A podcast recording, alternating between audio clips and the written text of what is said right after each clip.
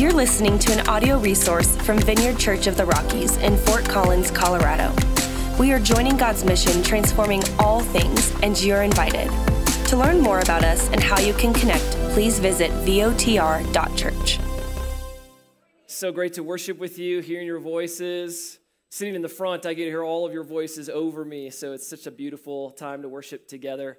Thanks for being here. I want to take a minute to welcome everyone on the live stream as well. We know many of you are tuning in from all over the city, all over the state. You might be traveling, you might be sick. We're so grateful that you're with us this morning. If we've never met before, my name is Jeff. I'm the lead pastor here at the Vineyard, and we're in the middle of a series called Four Letter Words. Four, it's very provocative, right? I mean, some of you just got, it got really quiet. Listen, we all like four letter words, okay? We don't want to admit it at church, but the minute I said four, four letter words, you had a couple cycle through your head like, oh, I used that one late last night or early this morning, or when I woke up and I stepped on the Legos in the middle of the night for the 15th time. And that word just came out, right? I mean, you don't even know where they creep up on you. In the Faust house, we have to kind of create alternative four letter words because it's not a great look when the pastor like goes off the rails in an unfit rage and then invites his neighbor to church. Like it doesn't it doesn't work very well. We have all kinds of alternative four letter words. I'm sure you have some alternative four letter words as well.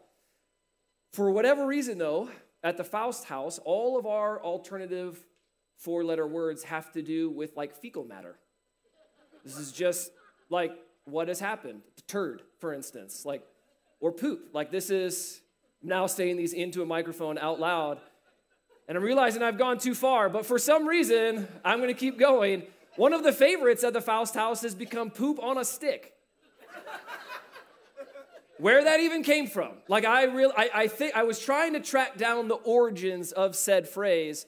And I think it comes back to me cleaning up after my dogs. We have two dogs, they're in our backyard. They make a huge mess, as you can imagine.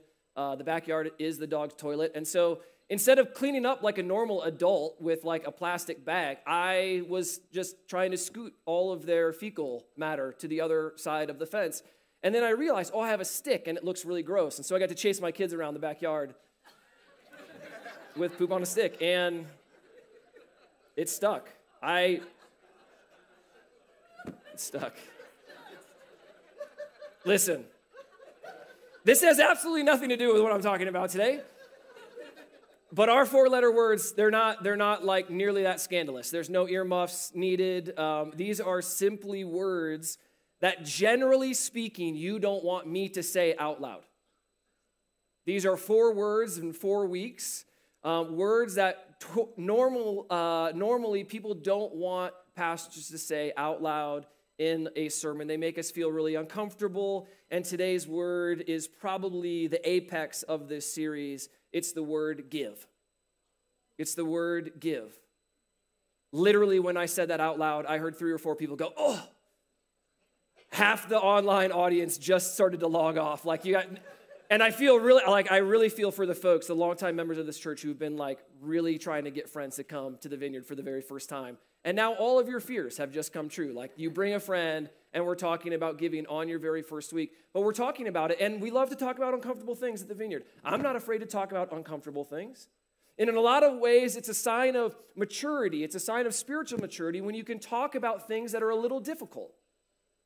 They make you squirm just a little bit, and you can go to Scripture and you can ask Jesus to speak to you about topics like this. These are really, really important things to talk about. It's a fairly important to- topic in Scripture.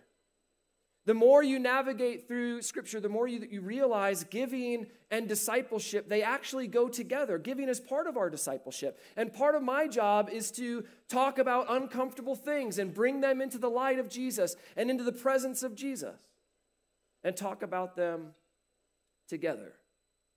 If you are new to our church, you're here for the very first time, or maybe you're exploring Christianity, you don't follow Jesus yet, and you're here to kind of explore what it means to to have a relationship with Jesus, you might be really surprised. You might be really surprised about the way that God talks about money and the way that God talks about generosity. You might be quite relieved when you learn some of the things that are here in Scripture. And I think something that's important to say at the beginning of this message, just so that we're all, all on the same page, that when it comes to the Christian faith, You cannot, I want to say this very clearly, you cannot buy your favor with God. You can't do that. If you've heard messages like that, this is not that message. You can't buy a miracle. You can't pay for forgiveness. You can't give enough that somehow you get into heaven. That's not how it works. The Bible's very clear that heaven cannot be bought. All that you need in order to experience the kingdom of God in your life is a personal relationship with Jesus. And giving is transformational. We're going to talk a lot about that today. But it all starts with a personal relationship with Jesus. And if you've never started a relationship with Jesus and you want to do that today, then we're going to give you uh, an opportunity to do that at the end of our service together this morning. But I just want us all to be on the same page that as we talk about this, as we open up the Bible, we're viewing this through the lens that you can't buy your way into heaven. That giving money doesn't somehow make you right with God. Giving money doesn't make you right with God. It's all about Jesus, it's all about His love for you. Everything else is built on that foundation. So let's open up the scriptures together. Last week, when we were talking about the four letter word pray, we were in First Timothy. We're going to be in First Timothy again today, this time reading from chapter 6. I'm starting in verse 6. It says, Yet true godliness with contentment is itself great wealth. After all, we brought nothing with us when we came into the world, and we can't take anything with us when we leave it. So if we have enough food and clothing, then let us be content. But people who long to be rich fall into temptation and are trapped by many foolish and harmful desires that plunge them into ruin and destruction. For the love of money is the root of all kinds of evil. And some people, craving money, have wandered from the true faith and pierced themselves with many sorrows. And what a fascinating paragraph of Scripture.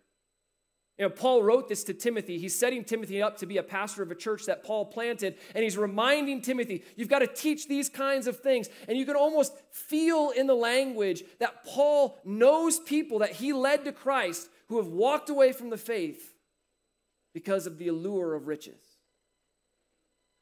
He goes through a couple other godly characteristics to continue to remind the church to seek and pursue. And then he continues the conversation on money and generosity in verse 17. Paul continues by saying, Teach those who are rich in this world not to be proud and not to trust in their money, which is so unreliable.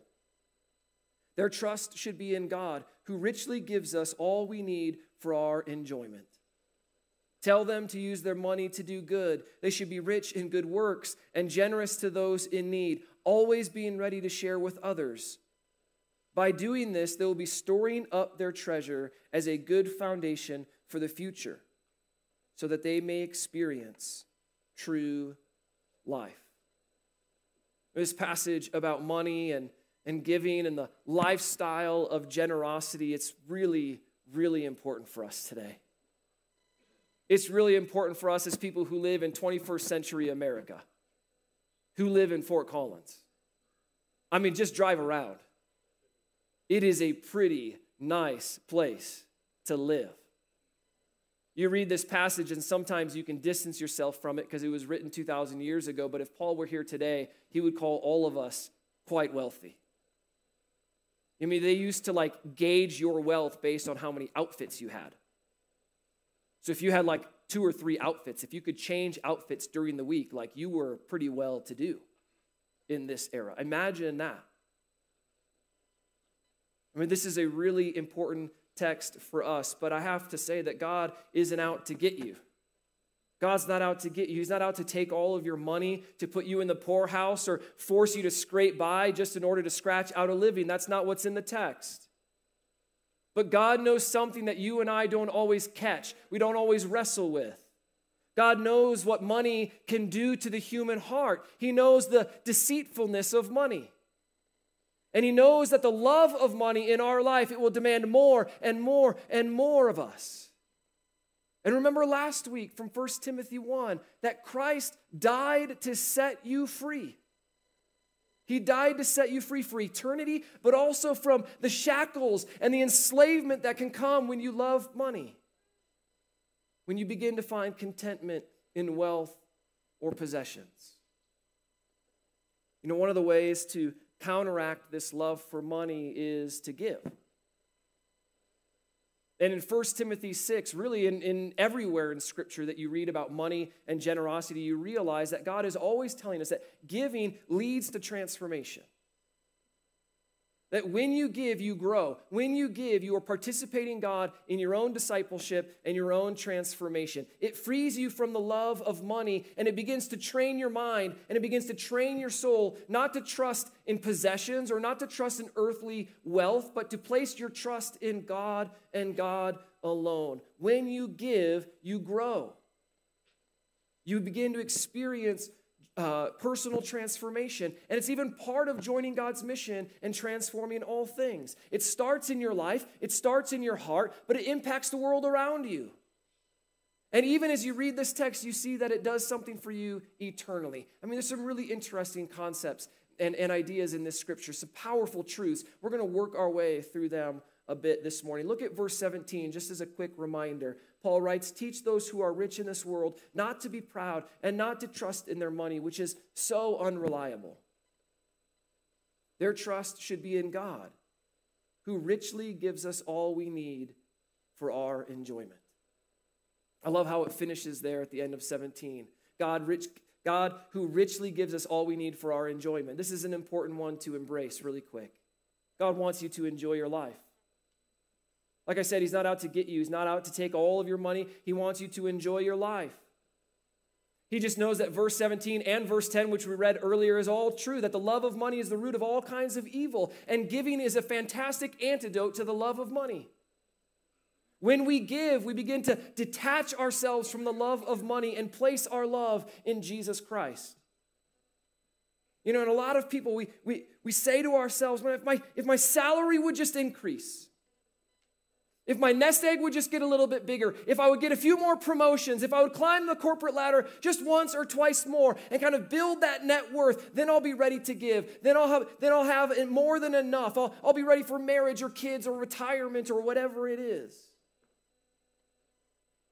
But when you begin to talk like that, you have to take note because what's happening is your heart is starting to lean towards trusting in money. Lean towards trusting in that nest egg. Lean towards trusting in all of the wealth that you have built up instead of trusting in your Savior. And God wants to protect your heart. God wants to protect your heart. He wants your love built on His foundation. He knows that money is unreliable, that it can come your way one day and it can be gone the next. He even knows, it says in the scripture, that money can be deceitful.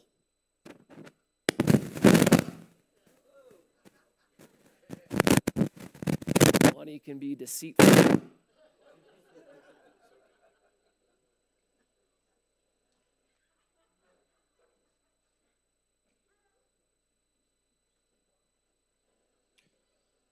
I just lost my other hand now. I don't know what to do. Money can be deceitful. God knows this. The money can trick you. It can trick you into believing that all is well in your life. If you have enough money, you can begin to purchase things that insulate you from the anxieties of your heart, the things that God wants to work on. Money can be deceitful. And the temptation in a message like it like this is to, to maybe brush some of these things off, to to be quick to dismiss them, but I want to caution you in how quick you're dismissing some of these scriptural truths, right? The very nature of deceitfulness, the very nature of deceitfulness is that it's hiding from you. It's not easy to find. It's not easy to see in your own mind. It's not easy to see in your own heart. It hides behind the corner. It lurks in the shadows. Deceitfulness by nature is trying to trick you. The love of money doesn't just smack you in the face and say, Look at you, you're greedy, you love money, come and follow the wealth of the world. That's not how the deceitfulness of money works. Deceit is sneaky and it creeps up on you. Even if you've defeated the love of money before, it will lurk around the corner again.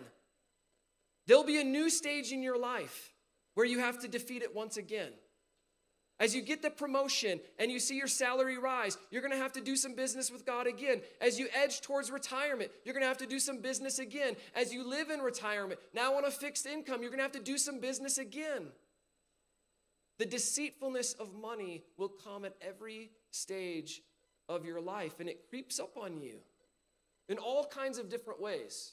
It creeps up on you. It creeps up on you when you begin to say things like, Well, I'm, I'm poor. Like this message doesn't apply to me. I don't have very much, or I don't have as much as I used to.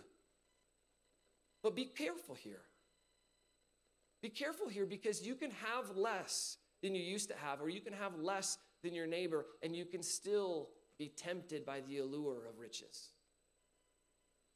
It creeps up on us with ideas like, well, Jeff, I already give. I already tithe. I've given 10% my whole life. We don't need to talk about this. Let's move on to the next topic. The next four letter word. It's more interesting to me, but be careful. Because sometimes we can get into the habit of giving and we can get into the habit of tithing and we can forget that our whole life is laid before the Lord. That everything we have is His, that we're laying our life down before Him. Giving doesn't make you immune to the temptation of riches. It's even common to say things like, well, that's an Old Testament thing, right? Or I serve, that's how I give. You know, this doesn't really apply to us today, or this doesn't really apply to me today. And listen, just with all the love that I have in my heart, I just want to say to you kindly, but lovingly and assertively, we have to be careful about the arguments that we create in our own heads about the theology of generosity. We have to be really careful about that. Be, be really careful about how you justify your lifestyle of generosity. We have to, I, I want to caution you with that. Because listen, for thousands of years, people have established the theology of generosity. We don't get to make up our own theology. There are spiritual mothers and fathers that have gone before us for hundreds and hundreds of years. They built a foundation for us. These scriptures, they date back for thousands of years. They established the theology of generosity for us. We don't get to create our own theology. We rest on the shoulders of those who came before us. You know, a question that I commonly like to ask when we're talking about money, we're talking about giving, we're talking about generosity, is anyone who I get a chance to pastor kind of personally and one on one, one of the questions I always like to ask is, How are you growing in your generosity? How are you growing in your generosity? Practical and applied theology I have found to be very, very helpful in our life. How are you growing in your generosity? Am I more generous today than I was a year ago? What, what, where are the arrows of my heart pointing? What kind of journey am I on with Christ right now? When we talk about this with every other area of Christian discipleship, right? Am I more loving today than I was last year? Am I more patient today than I was last year? Am I more forgiving this year than I was last year. Let's have the same conversation with generosity. Am I more generous today than I was a year ago? How is God cultivating a lifestyle of generosity within my heart? And the beauty of this is that it can happen at any age. It can happen at any age because we always have an opportunity to grow with Christ. I will say, the easier, I mean, the younger you start, the easier it is. If you start generous very young, it's, it's highly likely that you're going to grow in generosity as you follow the Lord, and that will continue to be part of who you are. I mean, there are folks in our church that started tithing when they started getting babysitting money when they were teenagers. And they've continued that lifestyle of generosity up into their adult life. This is a powerful, powerful thing. But we also have people in our church, online, exploring the faith, whatever it is, that have never given anything before. And it's a big leap to give, maybe for the very first time, because it feels like you're giving up some sense of control. And you think that God's trying to control your life. But remember, He said He wants, He's blessing you so that you will enjoy your life. But He also knows that money can be deceitful. And He died to set you free. Free for eternity, but free love and the cares of this world. This is important. It's important to talk about because, again, when you create a habit of giving, your giving, it leads to personal transformation. If you are gripped by the cares and the concerns and the stressors around money in your life, money in the future, or whatever it might be, this is probably a really good opportunity for you to pray to God about giving in a more concentrated way, in a more consistent way allowing your heart to detach from the cares of this world, placing them on the person of Christ. When you give, it leads to personal transformation. But of course, your giving also impacts the world. Your generosity plays a role in the transformation of all things. Let's go back to verse 18 again. Verse 18 says, Tell them to use their money to do good. They should be rich in good works and generous to those in need, always being ready to share with others. And I love how direct the scripture is. I love how honest Paul is being with his listener. If you'll allow me to kind of put on my Pauline hat this morning, then I want to say it just as boldly as Paul. We need to be using our money for good. You need to be rich in good works and to stay generous to those in need all around you. You know, every time you give to this church, part of your money goes to international missions. Part of your money goes to local outreach. Part of it goes to families in need. Part of it goes into benevolence care. The list goes on and on and on. Last month, we took our yearly offering for Convoy of Hope. We do this every October where we invite you to give one day's wage. We pool all those offerings together and we give a huge check to our partners at Convoy of Hope. Many of you know the work that we're doing in Zimbabwe and how much of an impact it's happening, having all around the world. Well, I'm excited to share with you our number for this year's one day offering. This year, we're writing a check to Convoy of Hope for $65,008.22. That's incredible. That is incredibly generous. And I love how generous our church is. We've always been generous, and I pray that it never, ever changes. When you think about that, I mean, I just have to say, like, we had all kinds of different people give to that. Teenagers gave to that. We have people with, uh, with high capacity of earning and folks with low capacity of earning give to that. And God counts every cent. Every cent counts in the kingdom of God. And of course, we, we also have this building right over here, 1213 Riverside. Many of you know this building was donated to us. Some of you have never heard the story.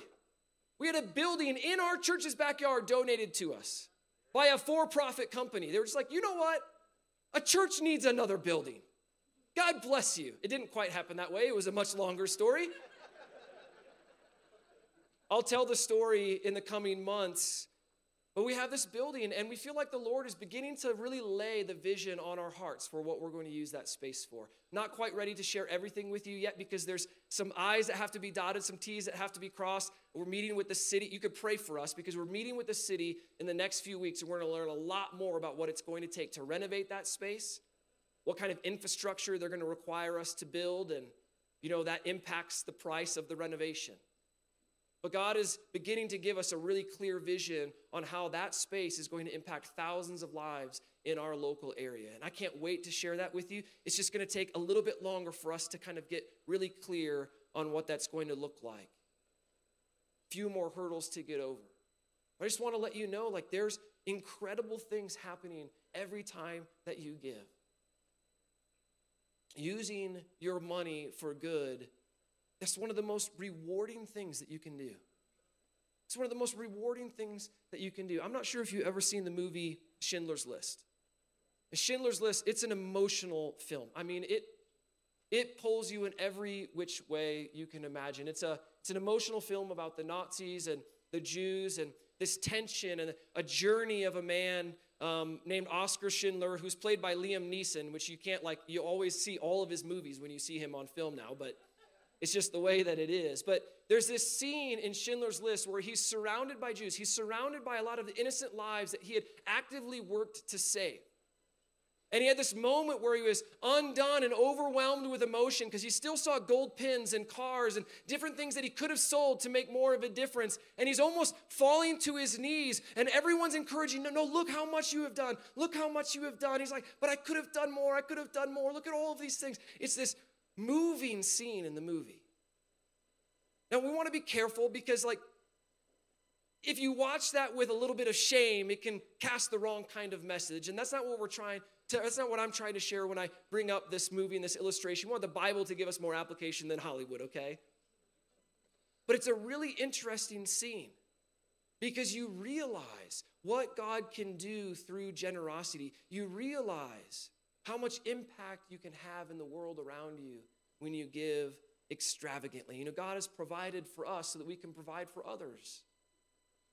He has blessed us so we can bless others. And if we get really good at loving God and loving people, the message of Christ compels us to give and to give generously for our own transformation, but of course for the transformation of the world around us. And then as you continue reading this passage, what's really interesting is you not only see how giving transforms your own heart, not, not only how giving transforms the world around you, but you encounter this really powerful truth that somehow when you give, you invest in eternity and you invest in heaven. Look at verse 19. Verse 19 says, By doing this, by giving, they will be storing up their treasure as a good foundation for the future so that they may experience true life. And by the way, this isn't an isolated text. This isn't the only spot you would find an idea like this in Scripture. There are multiple scriptures throughout the New Testament in particular that talk about investing in heaven and investing in eternity. Jesus said to put your treasure in heaven where wrath or where rust and, and moths can't destroy it, where robbers can't steal it. And now here in 1 Timothy 6, he says a very similar idea. Invest in heaven. Lay up for yourself treasure and a good foundation for the future. And listen, I don't know how to like perfectly teach what that's going to look like for you in heaven. There have been some that have tried to promise if you give today, you're going to have some like magical heavenly treasure chest with gold coins overflowing for you when you walk into heaven. I don't think that's what Paul's saying. I don't think that's what it means. But time and time again in Scripture, you see this idea that when you give today, somehow you're investing in heaven for the future. And I don't know exactly what that's going to look like for you, but the biblical truth and the spiritual truth is seen throughout the New Testament that as you give, you're storing treasure for yourself up in heaven. And I love it because although it's delayed gratification to like the 99th degree, you give now and you don't even see all the impact of what's happening. You see some, but you definitely don't see the eternal impact of this. But God is saying to us the way you give on earth actually matters for eternity. Your generosity today counts for eternity somehow, some way, it impacts your future. I mean, you take this thought and then you look back at verse 7 where Paul wrote that you came into the world with nothing and you leave with nothing. I mean, these are sobering truths, but they're really exciting because it means your generosity is not lost on God. He invites you into a lifestyle of generosity because he knows that it will transform your heart and it will transform the world, and that somehow or some way your generosity will count for eternity. Your generosity counts for eternity. Here's how I want to invite you to respond today. If you call this church your home, I want to, I want to invite you to give consistently and give generously. And if you're not ready to do that, or if you're not sure if this is your home church, then that's okay. You can be with us without giving. You don't have to give to belong to this church. Same with the kingdom of God. But pray about giving consistently and pray about giving generously because a transformation is waiting, awaiting for you. There are real needs we have as a church, and your generosity makes those things happen. But I have to say, more than our needs, I'm inviting you into this because I believe what's in here. I believe what's in here for your life. I've seen the transformation that generosity has had on my life and on our family's life. And I want that same kind of transformation and that same kind of discipleship for you. I know that the world is after your heart. I know that money wants to control your life. I know that the almighty dollar will require you to sacrifice on the altar of your own soul, giving more and more of your time and your energy and money. But I know that Jesus died to set you free.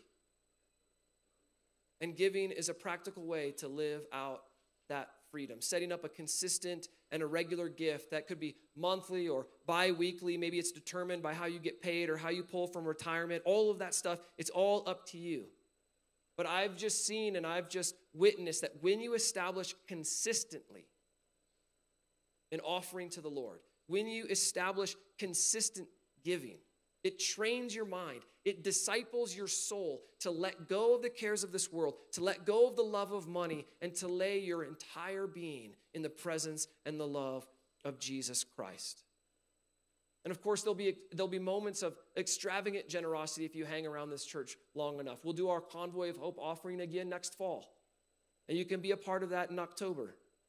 But next year, we'll, we'll talk a lot about local outreach giving and how God's going to use 1213 Riverside to impact thousands of people in northern Colorado. We'll talk about that.